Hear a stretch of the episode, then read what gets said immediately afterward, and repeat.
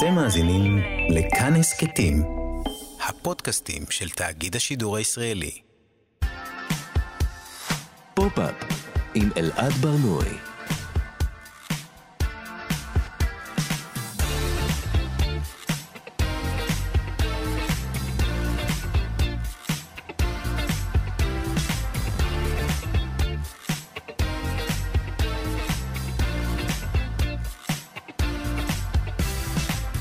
שלום, בוקר טוב, כאן תרבות, אתם על פופ-אפ. בכל שבוע אנחנו מדברים כאן על התרבות שמעניינת באמת. כל יום חמישי בשעה 10 ב-105.3, ב-104.9 FM.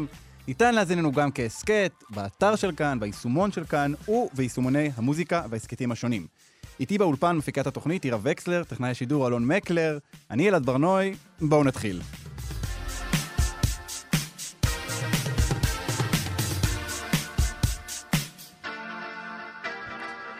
טוב, יש לנו היום תוכנית עמוסה במיוחד. בעקבות העונה החדשה והסוערת של הישרדות, במקום לדבר על האלימות והאמירות הגזעניות של המתמודדים, אנחנו ננצל את ההזדמנות כדי לדבר על שפה של מתמודדי ריאליטי ואיך היא השתנתה לאורך השנים. נשאל גם מה הופך הומור לבריטי, חוץ מהמבטא, ואיך פועל המנגנון של בדיחה בריטית, וגם ננסה להבין למה הרדיו מלא בשירי פופ בעברית שמדברים על אה, דייטים ונשמעים כאילו יצאו ממשחק מחשב, ואיך כל זה קשור לקפיטליזם. אבל לפני כל זה, בשבוע שעבר יצא השיר "יש לי סיי" בהשתתפות כמה מכוכבי הפופ הכי גדולים שלנו, נועה קירל, עדן אלנה, סטפן לגר, ספיר סבן ואחרים. אה, השיר ביוזמת הקרן לתובענות ייצוגיות הוא חלק מקמפיין גדול נגד עישון, ובאופן ספציפי נגד לחץ חברתי אצל צעירים לעשן. יש לי סיי, אני לא נוגעת במה שמזיק לי, אבל היי, אתה לא חייב להיות כזה פסיבי. יש לי say, אני לא נוגע אפשר לדבר על אה, שירים שנוקטים עמדה חינוכית, או להמר מי הראשון מהמשתתפים בשיר שייתפס מעשן, אבל אה, אולי יותר מעניין להתעכב דווקא על שם השיר, יש לי say. בטח ראיתם את השלטים האלה בתחנות אה, אוטובוס או רכבת עם ההשטג, השטג בעברית זה תג הקבצה, שכתוב יש לי say. ההשטג הזה הוא לא די לעשן או סיגריות זה רע, אלא יש לי say, יש לי אמירה. בענק כתוב יש לי say, ואז בקטן אני לא מעשן, אני לא מעשנת. המסר עצמו נדחק הצידה בעצם זה שבעצם יש לי מסר. אם מרשל מקלוהן אמר שהמדיום הוא המסר, היום אנחנו רואים שהמסר הוא המסר. לא משנה מה יש לך להגיד, העיקר שתגיד משהו. העיקר שתהיה לך אמירה. בשבוע שעבר יצא עוד שיר, אה, של הזמר והיוצר הבלגי סטרומה, שחזר אחרי הפסקה של שמונה שנים. לשיר קוראים סנטה, אה, לחיים בצרפתית, והוא קורא שם להרים כוסית ולחגוג את אלה שלא נחגגים בדרך כלל, להביט באנשים השקופים, בפועלים, בעובדים. אה, בקליפ של השיר סטרומה מפיץ תנועות ריקוד ברחבי העולם, והתנועות האלה, הריקוד הזה הופך להיות שפה משותפת של מעמד הפועלים. אנחנו נשמע עוד מעט את השיר, ואחרי שנשמע אותו נדבר על המקום של ריקוד אצל סטרומה ובכלל בשירים, אבל לפני זה מעניין לחשוב על הקליפ הזה בהקשר של יש לי סיי. בתקופה שבה כולנו רוצים רק להגיד משהו כל הזמן, לצייץ, לפרסם, לשחרר אמירה, סטרומה עושה את הפעולה ההפוכה. במקום מילים, במקום מניפסט, הוא משחרר תנועות ריקוד, וקורא לכולם להצטרף. במקום שבו אין מילים, או שמילים לא יכולות להגיע אליו, סטרומה מביא לנו שפה אחרת. שפה של תנועה, שפה של גוף ושפה של רגש. בואו נשמע אותו. סנטה. à ceux qui n'en ont pas, à ceux qui n'en ont pas. Rosa, Rosa, quand on fout le bordel, tu nettoies. Et toi, Albert. הגנום התרבותי.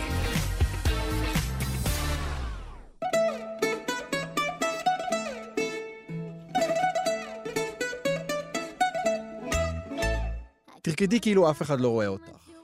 תרקוד כאילו אין מחר. תרקדי כמו רוח, כאילו את לבד. יצא לכם להתקל פעם במשפטים כאלה, כתובים בפונט מסתלסל מהסוג שאמור לעורר השראה? בתרבות ריקוד נתפס לעיתים קרובות כהתרחשות אישית, כרגע פרטי של שחרור, כלהבה פנימית שרק צריך לתת לה לבעור. אבל כמו בכל דבר שקשור בגוף, האישי הוא תמיד פוליטי. אין פזמון, תרקדו.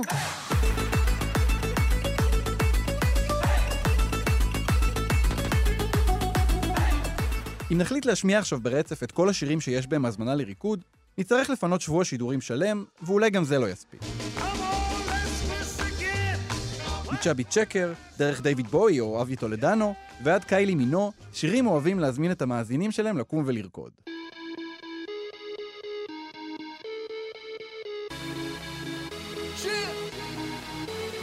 אפשר לחלק את השירים האלה בגסות לשתי קבוצות. הקבוצה הראשונה היא של שירים שהריקוד בהם הוא סוג של בריחה, של אסקפיזם. אין כסף, העולם בוער, יש מלחמה בחוץ, רק תרקדו והכל יסתדר. כך למשל ג'ס דאנס של ליידי גאגה מבטיח שאם נרקוד, הכל יהיה בסדר. Just.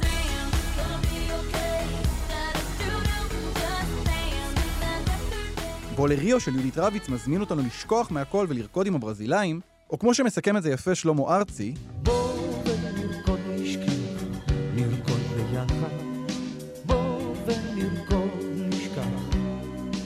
הקבוצה השנייה עושה בדיוק את ההפך.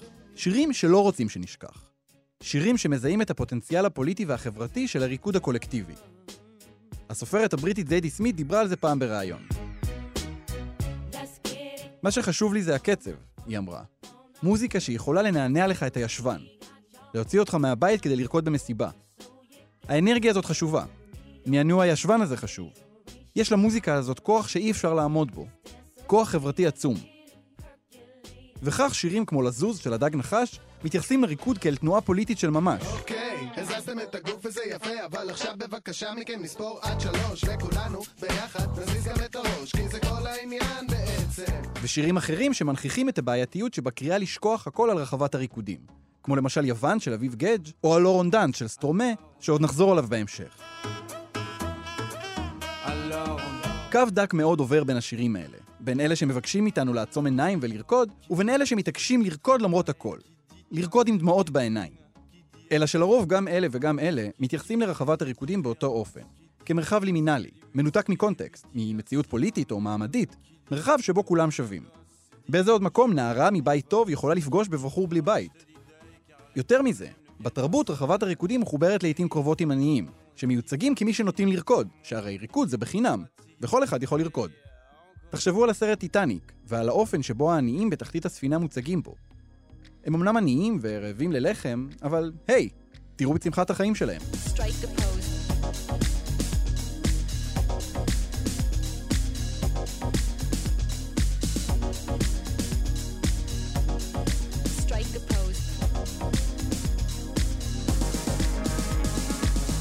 בשנת 1990 יצא השיר ווג של מדונה.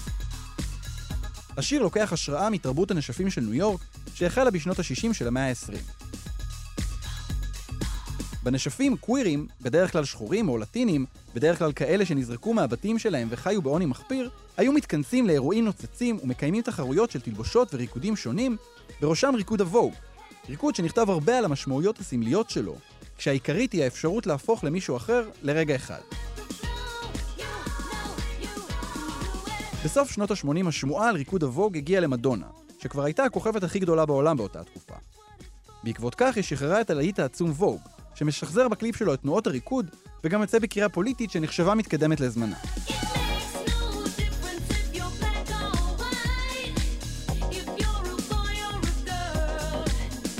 זה לא משנה אם אתה בן או בת, אם שחור או לבן, אם אתה רוצה להיות משהו טוב יותר ממה שאתה היום, מקום שאפשר לברוח אליו, תברח לרחבת הריקודים. אלא שרחבת הריקודים לא באמת מנותקת ממציאות חברתית או פוליטית, או מהגוף שבאנו איתו מהבית. וכשהמוזיקה נפסקת, כל אחד חוזר לתנאי החיים שלו, לעבודה שלו, לחשבון הבנק שלו, ולמנעד האפשרויות המוגבל שהוא מכיר. בתוך זה, סטרומה מציע משהו מעניין ואפילו רדיקלי. בקליפ לשיר סנטה ששמענו מקודם, סטרומה מפיץ באינטרנט הנחיות לריקוד בקרב אותם פועלים שהוא שר עליהם. טבחים, מלצריות, פקידים, דייגים, כולם מקבלים את התנועות לריקוד, ובזמן העבודה שלהם פשוט מתחילים לרקוד. הם לא מתנתקים משגרת החיים שלהם, הם לא שוכחים אותה, הם לא מנסים להפוך להיות מישהו אחר לרגע אחד. אבל הם רוקדים. זה לא הפעם הראשונה שבה תנועות ריקוד מקבלות מקום משמעותי בקליפים של סטרומה. בקליפ מ-2013 לשיר פפאוטה, אבא איפה אתה בתרגום חופשי, הילד בקליפ אינו מצליח לתקשר עם אביו, שאותו מגלם סטרומה, עד שהוא מלמד אותו את תנועות הריקוד לשיר, שהופכות לשפה המשותפת של השניים.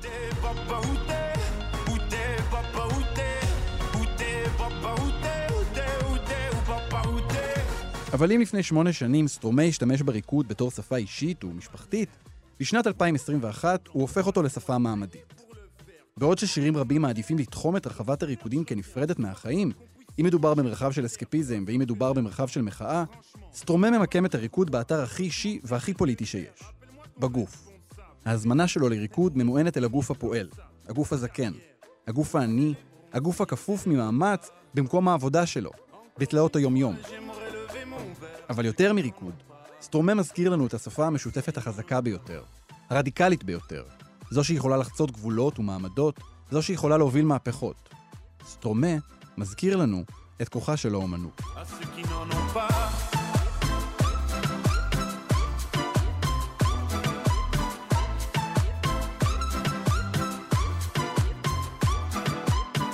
כאן תרבות, אתם על פופ-אפ, ועכשיו אנחנו הולכים לדבר על... העונה החדשה של הישרדות משודרת בימים אלה בערוץ 13, והרשת מוצפת בסרטונים של המתמודדים רבים אחד עם השני, משחררים אמירות גזעניות, אבל במקום לדבר על האלימות הזאת, אנחנו הולכים לדבר עכשיו על שפה של מתמודדי ריאליטי, ודברים שאנשים אומרים בריאליטי. אחד הקטעים האהובים עליי ביוטיוב הוא סרטון של בערך ארבע דקות של מתמודדי ריאליטי שחוזרים על אותה שורה. I didn't come here to make. I'm not here to make friends. I'm not here to make friends. I'm not here to make friends. I ain't ain't here to make no friends. I'm not here to make friends. I'm not here to make friends. I'm not here to make friends. טוב, אז אם לא הבנתם, הם לא באו הנה כדי לעשות חברים, הסרטון הזה ממשיך וממשיך ככה באמת אה, משהו כמו ארבע דקות.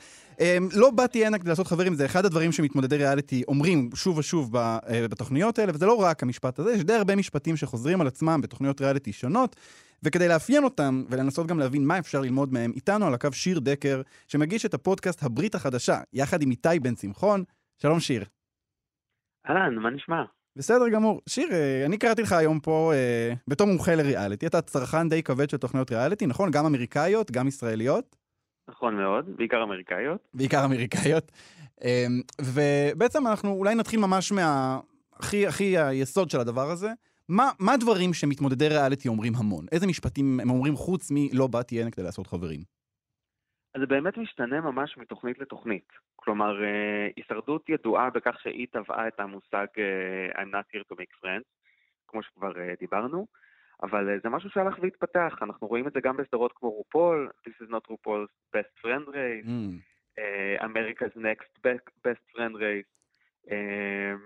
ואנחנו רואים אגב שמתמודדים כאלה הם אגב בדרך כלל אלה שלא מנצחים.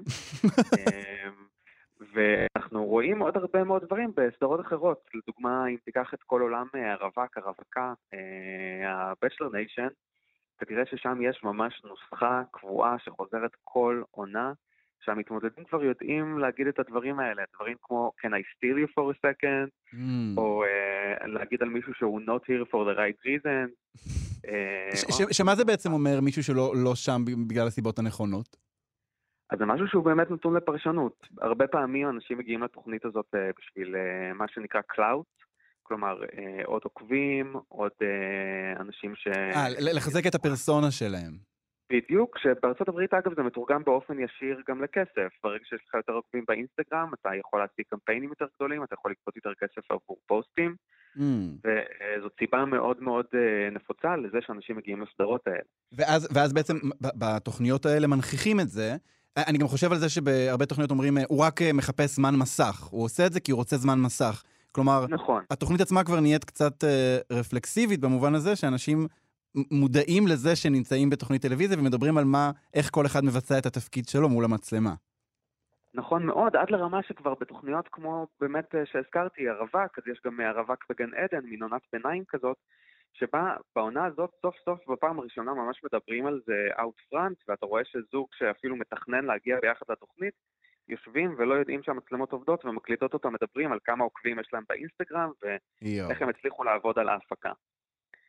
יואו, אז... אתה רואה אה, את זה גם בסדרות כמו הישרדות. הישרדות הישראלית בעונה השנייה התחיל כל הזמן הדיבור אה, על אה, ראוי, מי ראוי, מי ראוי אה, לזכות בתור השורד.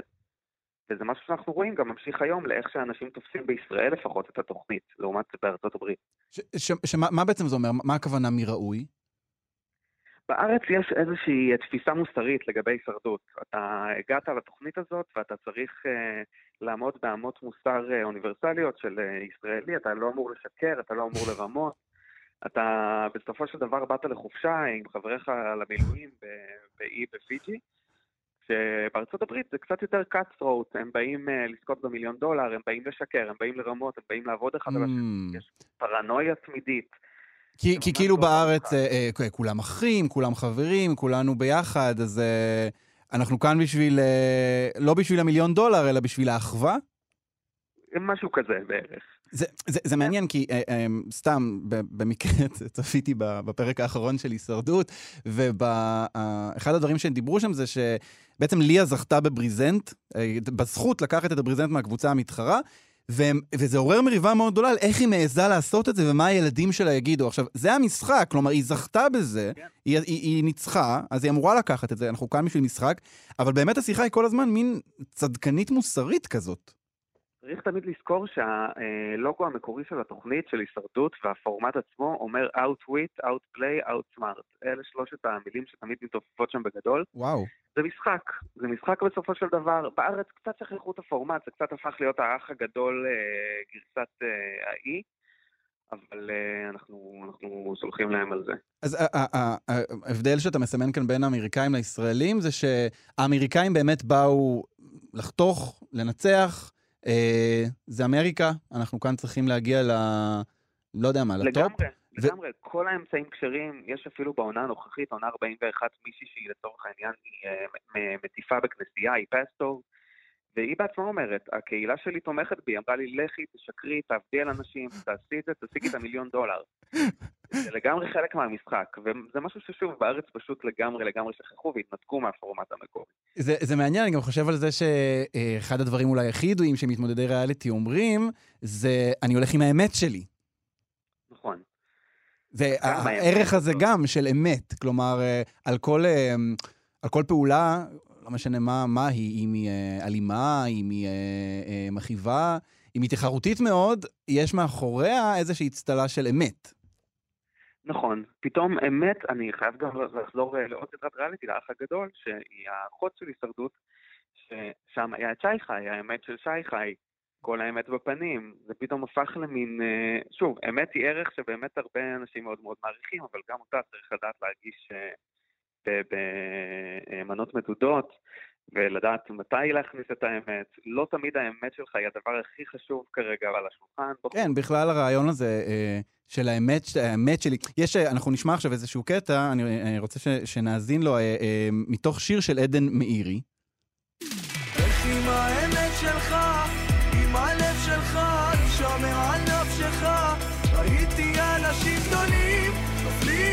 זה אה, שיר שיצא לפני שנתיים, הוא נקרא לך עם האמת שלך.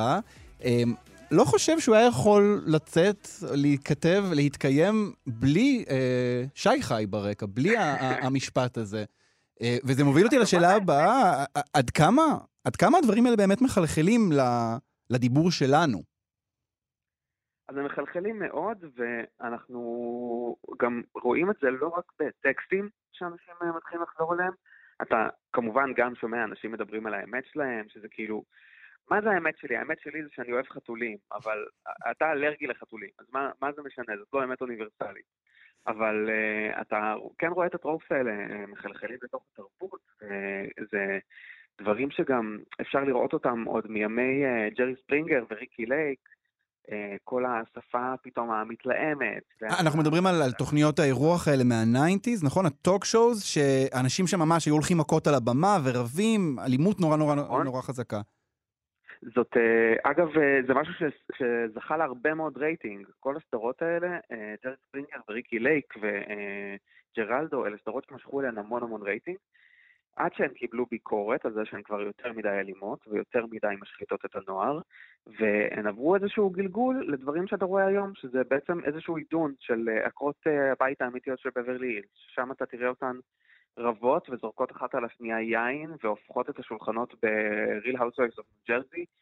זה עבר איזשהו עידון וטרנספורמציה, אבל לגבי השפה, מה ששאלת אותי, אני חוזר לשאלה, אתה רואה אה, בעצם הרבה יותר אנשים, אה, במיוחד בארצות הברית, משתמשים במושגים כמו like, ב-seriously, literally, דברים שאתה יכול לראות אצל הקרדשיאן. מעבר לשפה ולמילים, זה גם משפיע על האופן שבו אנשים מדברים. אה, אם זה ה-vocal fry, מין תופעה כזאת שבה אנשים ככה מתגנים את הקול שלהם, מה שנקרא. כמו שפריס הילטון מדברת, נכון? כזה... פריס עושה, כמו שקים עושה, בדיוק. Mm.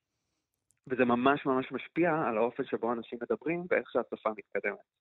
זה, זה מעניין, כי בסופו של דבר, זה מתחיל להגיד את זה כבר, כן? אנחנו יודעים שהתוכניות האלה הן לא תוכניות מציאות, שאין שום, אין, אין באמת אה, ייצוג של המציאות בדבר הזה, אבל בסופו של דבר אנשים מגיעים לתוכניות האלה, והם אמורים לדבר כפי שהם, הם אמורים לייצג את עצמם. ואז אנחנו רואים את אותם, אנחנו רואים אנשים אומרים את אותם דברים שהפורמט כאילו נותן להם. כלומר, אנשים כבר מדברים כאילו נתנו להם תסריט. נכון, ממש ככה.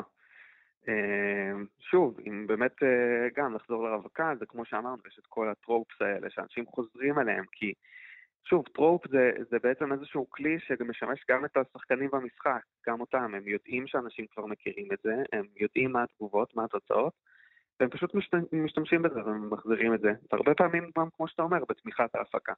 אבל שיר, אמרת על העניין הזה שתוכניות כמו ג'רי ספרינגר וריקי לייק קיבלו המון ביקורת על, ה, על האלימות שלהן, ובאמת הן, הן ירדו, הן נראות קצת מיושנות היום. אבל בסופו של דבר אנחנו, אנחנו רואים את, פחות או יותר את אותה אלימות על המסך, ולתחושתי לפחות, הדבר הזה, אנחנו, אתה יודע, אנחנו זורמים עם זה. כלומר, הפריים טיים של ערוץ 13 מלא ב, באלימות שנראית לפחות בלי פילטר, ו, והדבר הזה הוא כאילו מבחינתנו טלוויזיה לגיטימית היום. קצת תחושה כזו כאילו שום דבר לא ממש השתנה ב, לא יודע מה, 25 שנה שעברו מאז. אז זה נכון, וגם כאן צריך להבדיל בין ארה"ב לישראל, לשתי חברות אה, שונות לגמרי, וגם שתי רמות שונות לגמרי של פיקוח טלוויזיוני. בארצות הברית יש קהל הרבה יותר, אה, לצד כל הבאמת ההפקרות אה, האמריקאית וה-tits out מה שנקרא, יש גם הרבה מאוד התחסדות. והרבה מאוד הגנה על הילדים, וברגע שזה יצא משליטה אז נכנסו הרבה מאוד מנגנונים שכן באו ושמרו על התוכנית הזאת שתחזור בחזרה לתוך הקופסה הקטנה שלה. פה בארץ התוכניות האלה הן, פרסומות, הן פשוט פרסומות, זה תוכן, תוכן בין הפרסומות, נקרא לזה ככה. Mm. ובגלל שזה מביא כל כך הרבה רייטינג, הביקורת בטוויטר או בפייסבוק לא באמת משפיעה כל כך, הרייטינג נשאר גבוה, הכסף ממשיך להיכנס, ועד שלא יבוא איזשהו גורם מפקח שירסן את הדבר הזה, אז אנחנו נמשיך לראות את זה בטלוויזיה. זה, אתה יודע, הדיונים האלה בערוץ 13, אז, אז משדרים רגע אחד את המתמודד שאומר אמירה גזענית, ובתוכנית אחריו הם מנהלים דיון על הגזענות. כלומר, כן. זה, זה, המנגנון כאן כל כך שקוף, כלומר ש... אה, זה, זה לא רק שזה מביא אה, קהל, זה גם מייצר עוד תוכן. כלומר, זה לייצר, להציף אלימות, ואז אה, לייצר דיון סביב הדבר הזה, דיון כאילו אחראי, אה, וכמו שאתה אומר, בסוף מה שיש מסביב זה אה, כמובן פרסומות. אה, שיר דקר, אני קודם כל רוצה להודות לך שאתה הולך עם האמת שלך. אה, ושאתה מביא אותה גם אלינו, ונשלח את המאזינים שלנו אה, להאזין לפודקאסט הברית החדשה, כל מה שאתם רוצים לדעת על בריטני ספירס ועוד. תודה רבה, שיר דקר. תודה לך, יום טוב. להתראות. פופ-אפ עם אלעד ברנועי. אה, אומרים ששום דבר לא יכול אה, להישמע טיפשי במבטא בריטי, ושהומור בריטי הוא ההומור המתוחכם ביותר. אבל אז אנחנו צופים במונטי פייתון, ואנחנו רואים אנשים מחופשים לדגים, רוקדים ומדלגים ואומרים כל מיני דברים שאני לא בטוח שמתוחכם זו המילה שהייתי משתמש כדי לתאר אותה. דיברנו קצת על אה, ריאליטי, ובימים אלה משודרת העונה השלישית של המרוץ לדראג של רופול UK, כלומר הגרסה הבריטית של התוכנית, והיא מאתגרת את הצופים לא בריטים שלה בניסיון להבין מה זה בעצם הומור בריטי. כי אנחנו צופים במסך ואנחנו פשוט רואים משהו שאנחנו לא לגמרי מצליחים להבין אותו, אנחנו לא מורגלים אליו. ואנחנו עכשיו ננסה להבין קצת מה זה הומור בריטי, מה הופך בדיחה לבריטית, איך המנגנון שלה עובד, ואיתנו כדי לעשות את זה, הסופר וחוקר הספרות, דוקטור יונתן שגיב. שלום יונתן. Top of the morning to you. גם לך, סר, סר שגיב. יונתן, כן. אתה, אה, אתה, מה, אתה אוהב הומור בריטי? אתה בעניין? אני מאוד מאוד אוהב הומור בריטי. כלומר, גם אני חושב כקורא, אה, גדלתי, אתה יודע, על, על דיקנס, על אוסטין, כלומר, מה שמדהים ב... אני חושב ב... יונתן, איפה, איפה גדלת ש... כן. איפה גדלת לא, לא, שגידלו אותך על דיקנס ועל אוסטין?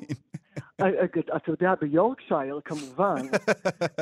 לא, אני חושב באמת שזה מצחיק, אני חושב שבישראל, שאנחנו גם בסופו של דבר תוצר של המנדט הבריטי, Mm. בהרבה מובנים, אז גם ערוץ אחד, לדוגמה, היה מאוד, אה, מאוד נבנה, אני חושב ממש ברמה הכי היסטורית, על שידורי ה-BBC, וגם הרבה מה... בעצם הטלוויזיה שהיינו רואים, אנחנו הדינוזאורים בערוץ אחד, עוד כשהיה רק אה, ערוץ אחד בלבד לראות אותו, היו המון המון קומדיות בריטיות וסרטים בריטיים, וכמובן תרגומים של ספרות בריטית. אני חושב שהיה לנו הרבה חשיפה להומור הבריטי מגיל צעיר, כאומה. מעניין. אה, התפיסה ש- שלי של התרבות היא שהתרבות שלנו מאוד אמריקאית, אבל פתאום שאתה אומר את זה, ואני חושב על זה שבאמת בערוץ אחד היה מלון של פולטי למשל, אה, בשידורים חוזרים, ולפחות אני הייתי צופה בזה ב repeat. כן, כן, תראה, זה, כמובן שאנחנו באמריקניזציה מוחלטת, אבל זה קרה באמת בתקופה יותר מאוחרת, כבר נכון, בעיקר משנות ה-80 והלאה, וגם במהלכם, באמת המלון של פולטי הוא רק דוגמה אחת, היה לדוגמה את אה, מישהו מטפל בך האיקונית והמדהימה, היה את Keeping Up Appearances, שאני מקווה שעוד נדבר עליה, מה יגידו השכנים, אה, כולנו ראינו Absolutely Fabulous, כאילו כולנו, ההומואים. אה, ראינו אבפאב, ולדוגמה, המעבר באמת לאמריקה, לפני נטפליקס, לפני גלובליזציה, ניסו לעשות מ-Absolutely Fabulous רימייק אמריקאי, זה כשל, כי באמת ההומור לא עבר כל כך טוב. זה הומור קצת אחר, הוא היה פחות פתיחות. כיום זה נושא קצת אחר. אז, אז בואו באמת נדבר על, על, על, ממש על הדבר עצמו, על ההומור. מה זה בעצם? כלומר, זו שאלה ענקית, אני יודע, פשוט זורק. אותך למים, יונתן, אבל מה זה בעצם הומור בריטי? תראה, קשה לי, אני לא רוצה לתת איזו הגדרה של שורה אחת, או לדבר על בדיחה אחת, או מנגנון אחד, כי כמובן, גם אני חושב הומור זה, זה נושא ענק, וגם הוא מאוד, בניגוד לנושאים אחרים שמנסים להסביר אותם, וזה עובד, יש הרי משהו, כשאתה מסביר בדיחה, זה אומר שנכשלת בלספר אותה. אז אנחנו מטפלים פה בנושא נפיץ. אבל אני אגיד ככה, שבעיניי הומור בריטי, הייתי מצביע על כל מיני אמצעים רטוריים, או Mm. ז'אנרים, או עולמות תוכן, שמרכיבים ביחד הומור בריטי. אז אני אתחיל במה שבשבילי, לדוגמה, הוא אחד הדברים שבכל זאת כן הכי מבדילים הומור בריטי, וזה השימוש המופלא של הבריטים באירוניה. Mm. אני חושב ש... בואו נגדיר לצורך הדיון, נכון, אירוניה כאמירה שהמשמעות שלה היא הופכית או מנוגדת לאופן המילולי שבו היא נתפסה מלכתחילה. עכשיו, אני סתם אקריא את הפתיחה המפורסמת של אה, גאווה ודעה קדומה של ג'יין אוסטין מ-1813. אמת המקובלת על כולם היא שרווק בעל רכוש גדול מן הסתם חש מחסור בראייה. עכשיו, זה לא איזה משהו שמתפקע מצחוק, אבל זה setting up, זה איזה משפט שמעמיד פנים שהוא אמת אוניברסלית. שנייה לאחר מכן אנחנו נגלה שזה פשוט מהתודעה של גברת בנט שרק רוצה להשיא את חמש בנותיה לרווק נורא עשיר. זה משפט שיורד חצים על חברה שמדברת על נימוסים ואידיאלים רומנטיים, אבל בעצם אובססיבית לממון, כסף וכוח. כלומר, זו פתיחה מופלאה. והאירוניה הזאת היא שהיא כולה עובדת סביב מסורת באמת בת מאות שנים של שפה ורטוריקה, ומצד שני נורא נובעת מחברה מעמדית, מלאת היררכיות ויחסי כוחות, היא דבר שנורא נורא מאפיין הומור בריטי, ובכלל את המודעות שלו לשפה. זה, זה מאוד מעניין מה שאמרת עכשיו על העניין המעמדי, אני רוצה רגע שנתעכב על זה. בעצם האירוניה, אם אני מבין אותך נכון, היא נותנת למי שאינו מהמעמד הגבוה, כלומר, לכל אחד מכל מעמד להגיד משהו אחד ולהתכוון למשהו אחר, נכון? אז כלומר, פתאום יש אפשרות לדבר בכמה רמות של שפה, בכמה אה, אה, תדרים, ולהגיד דברים שונים, גם דברים שאתה כאילו לא אמור לחשוב או לא אמור להגיד. כן, יש, תראה, יש באמת דיונים אין ספור ארוכים ומרתקים, באמת עם אירוניה במובן מסוים, היא כלי נשק של החלשים או של החזקים. כי אם אני אדבר שנייה בתור דווקא כלי נשק של החזקים, יש משהו באירוניה שהיא כאילו שפה ליודעי דבר. היא למי שכאילו נמצא בתוך המעגל ובתוך שפה מוסכמת, ואתה יכול להעיר משהו שיעבור מעל הראש כביכול של האדם התמים. ובגלל זה הרבה פעמים אירוניה, נגיד יש סופר בריטי מפורסם שהיה מאוד מוסחר, זה אבלין וור, והוא דיבר על זה על איך אירוניה וסאטירה דווקא פורחות בקרב חברה מאוד הומוגנית, ומאוד כבר מבוססת וחזקה. כן, אם אתה חלק מהבדיחה, האם אתה מבין או שאתה לא, לא אחד מאיתנו?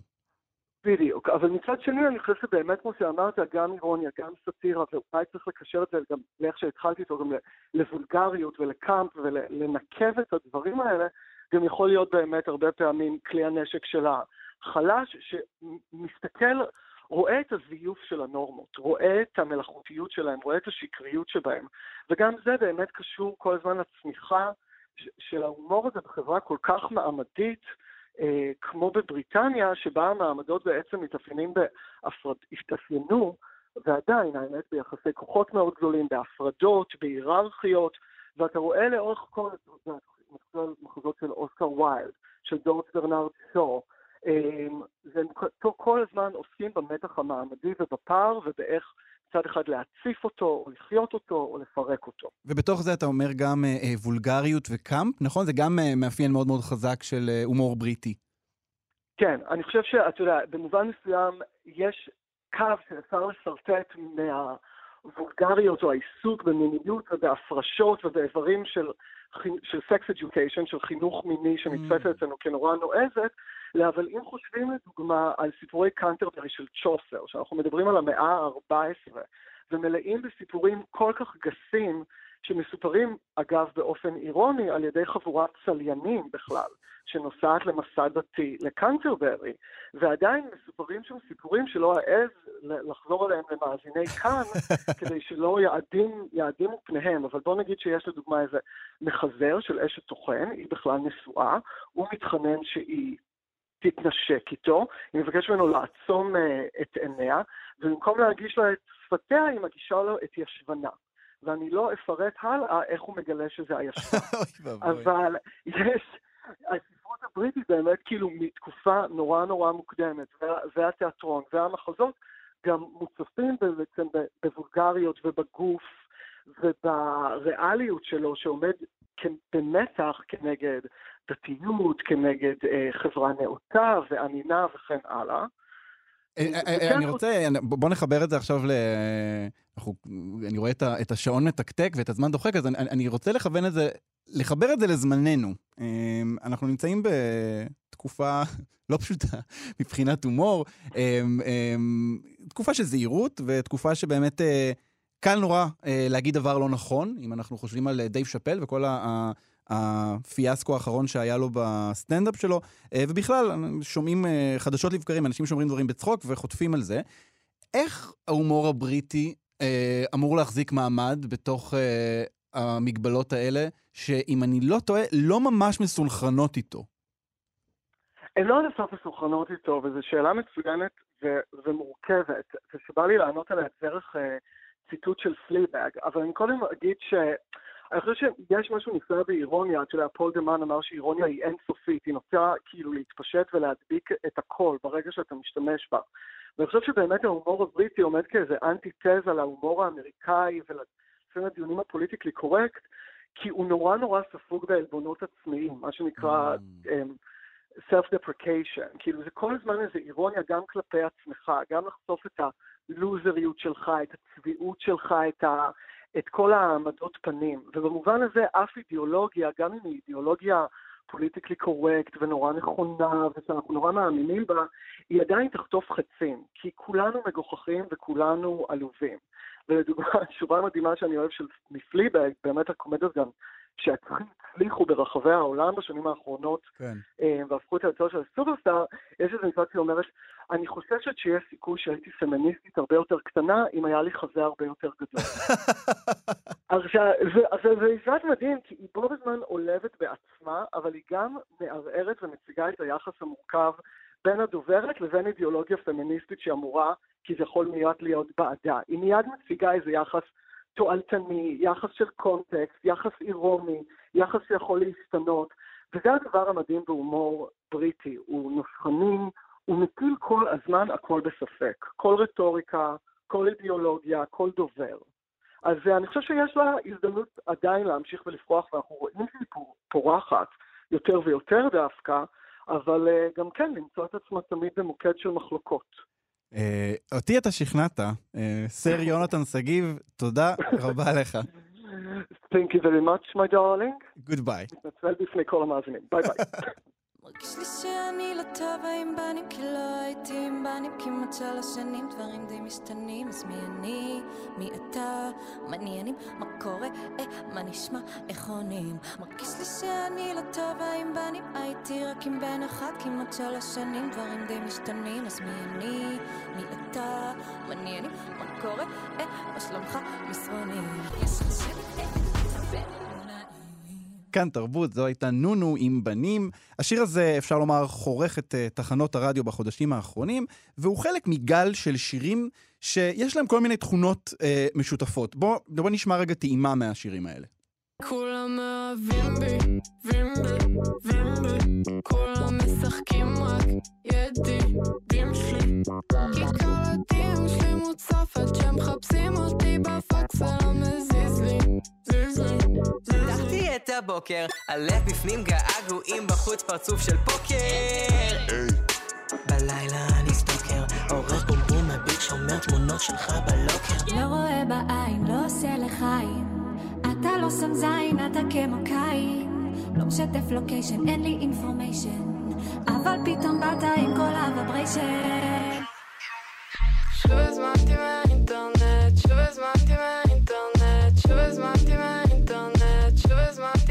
שמענו אה, שיר, שני שירים של נוגה, אה, שיר של שחר תבוך ועוד שיר של נונו.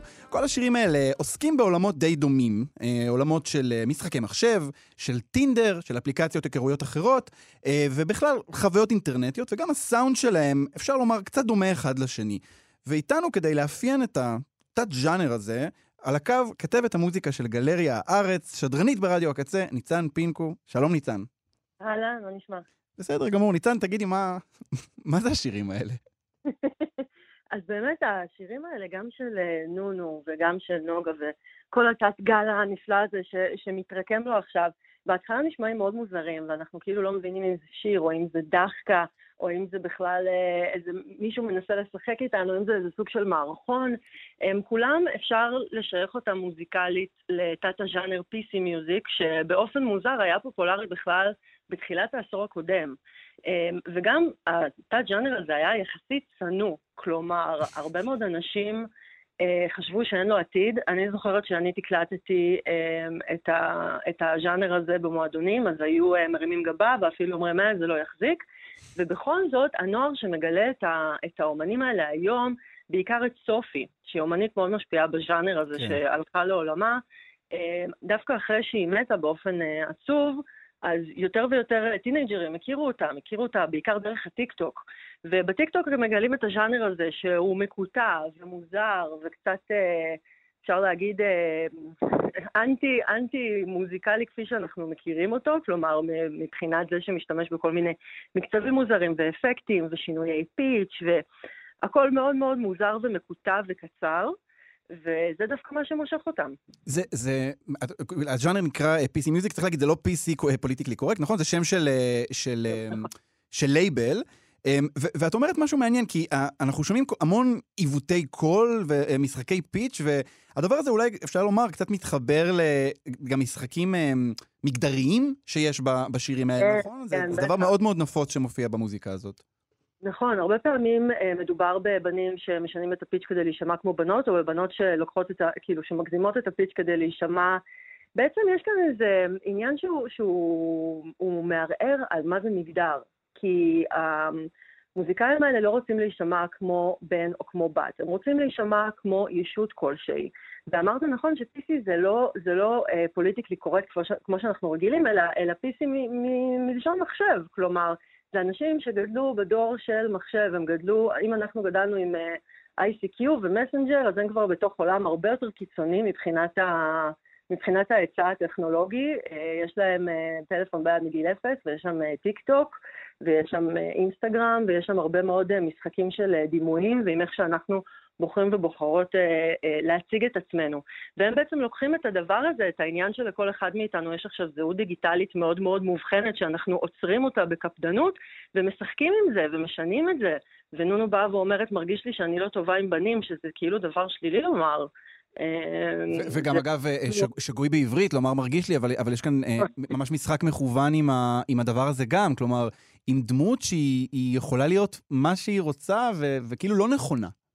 נכון, והיא באמת, אה, העניין הזה של, של שילוב של מילים באנגלית, כמו אה, אה, כואבת לי הפינגר, אבל כי כל היום בטינדר, שזה באמת אחד החרוזים הטובים, אה, אבל מצד שני גם מביאה הרבה מהעולם הזה של אה, כיתה ו'3 ויום כיפור, ולמדתי מהתנ"ך, ויש את המדריך בטבע, וכאילו היא מביאה את העולמות האלה שהם מאוד ישראליים ומאוד מקומיים, ודברים שכולנו יכולים למצוא את עצמנו בתוכם, אבל שמה את זה בניגודיות מאוד חזקה לכל העולמות הקוסמופוליטיים האלה של האינטרנט, שבהם כולנו מדברים באנגלית. כן. ואנחנו מושפעים מאוד מסדרות טלוויזיה ומאיך שמדברים שם, ואומרים דברים כמו מרגיש לי, ולקחת תמונה, וכל מיני דברים שהם לא באמת בעברית, אבל בכל זאת ככה אנחנו מדברים, כי ככה, ככה המוח, המוח שלנו פועל. זה, זה אה, מעניין, ו- אחת השורות הכי יפות, אני חושב, שנכתבו בשנה האחרונה, זה אה, מתוך השיר שלה, אוהב לא אוהב, מסתכל עליי או מסתכל עליה, בא לך רחל או בא לך עליה. כלומר, רפרנס תנ"כי בתוך הקשר של עולם אה, אה, dating, וכמו שאמרת, עם, עם המון לועזית. הם- ניצן, אנשים שהם אינם בני הדור הזה, אינם אה, אה, טינאייג'רים או ילדים אה, אה, בני 20, איך הם מקבלים את זה? הם מצליחים בכלל להקשיב לדבר המקושקש הזה? את האמת שהרבה מהחברים שלי שהם בגילאי ה-30 פלוס עפים על זה מאוד, בגלל שיש בזה הרבה מאוד הומור. זה מצחיק, זה משעשע, זה לא לוקח את עצמו ברצינות. כשנוגה ארז שרה כולם מאוהבים בי, יש בזה משהו שכאילו היא עפה על עצמה, אבל בעצם היא, היא, היא צוחקת על עצמה. כלומר, העניין הזה שאנחנו גדלנו על פופ שהוא מוצר, שהוא חד משמעי, שהוא brand, בריטני ספירס אף פעם לא תצחק על עצמה בשיר שלה. זה לא משהו שיקרה, זה משהו שהוא כאילו באיזה עולם נפרד. ואנחנו דווקא מקבלים משהו שהוא הרבה יותר ארצי, שהוא מקומי, של אה, כוכבי פופ שהם כמעט אנטי להיות כוכב פופ. כאילו, בעיקר אה, נונו משחקת כל הזמן עם ה image הזה. היא מתלבשת כאילו היא כוכבת פופ, אבל היא מדברת כאילו היא, היא, היא ילדה לא חכמה. זה מעניין מה שאת אומרת, אנחנו ממש צריכים לסיים, אבל, אבל אמרת את המילה אה, מוצר, ואולי אולי עם זה אני רוצה קצת ש, שנסיים, כי השירים האלה הם, הם מאוד עכשוויים במובן הזה שהם כאילו שייכים לאיזושהי, לאיזשהו דור של היפר-קפיטליזם, שנוגה שרה, אה, שוב הזמנתי מהאינטרנט כפתרון לבעיות שלה, וגם השירים האלה נשמעים קצת כמו איזה משהו... אה, מאוד מלוטש, מאוד אה, אה, אה, גמור, מאוד עשוי, אה, ו- וכמעט נראה כמו מוצר צריכה. זה נשמע כמו אה, אה, ביקורת שלילית, אבל, אבל זו לא הכוונה שלי דווקא, אלא יש משהו ב, ב, בדבר הזה שמאוד מחובר, אני חושב, ל, לת, למי שגדל על תרבות שהיא מאוד מאוד קפיטליסטית וצרכנית. נכון, ואני אוהבת את זה שהשירים האלה יש להם גימור מאוד מלוטש ויפה והפקה של מיליון דולר, בגלל ש... אם, זה שהם לא לוקחים את התוכן ברצינות והם צוחקים על, על עצמם ברמת התוכן, זה לא אומר שהמוזיקה לא טובה. השיר עדיין יכול להיות מעולה, ובכל זאת להיות מלא בהומור ולא לקחת את עצמו ברצינות. וזה משהו שלא היה בפופ פעם, ויותר ויותר מתחזק היום, גם אצלנו, אבל גם בעולם. טוב, אנחנו אה, נחכה לראות מ- לאן הז'אנר הזה עוד אה, יגיע ו- ומה מה נשמע ממנו עוד. אה, PC Music קוראים לדבר הזה. אה, ניצן פינקו, תודה רבה לך. תודה לך. אה, וזהו, אנחנו הגענו לסוף התוכנית, פופ-אפ בכאן תרבות. את כל השירים מכל התוכניות אפשר למצוא בפלייליסט מתעדכן, חפשו בספוטיפיי, פופ-אפ. תודה לאירה וקסלר על ההפקה, תודה לטכנאי השידור אלון מקלר. אני אלעד ברנועי, להתראות. אתם מאזינים לכאן הסכתים, הפודקאסטים של תאגיד השידור הישראלי.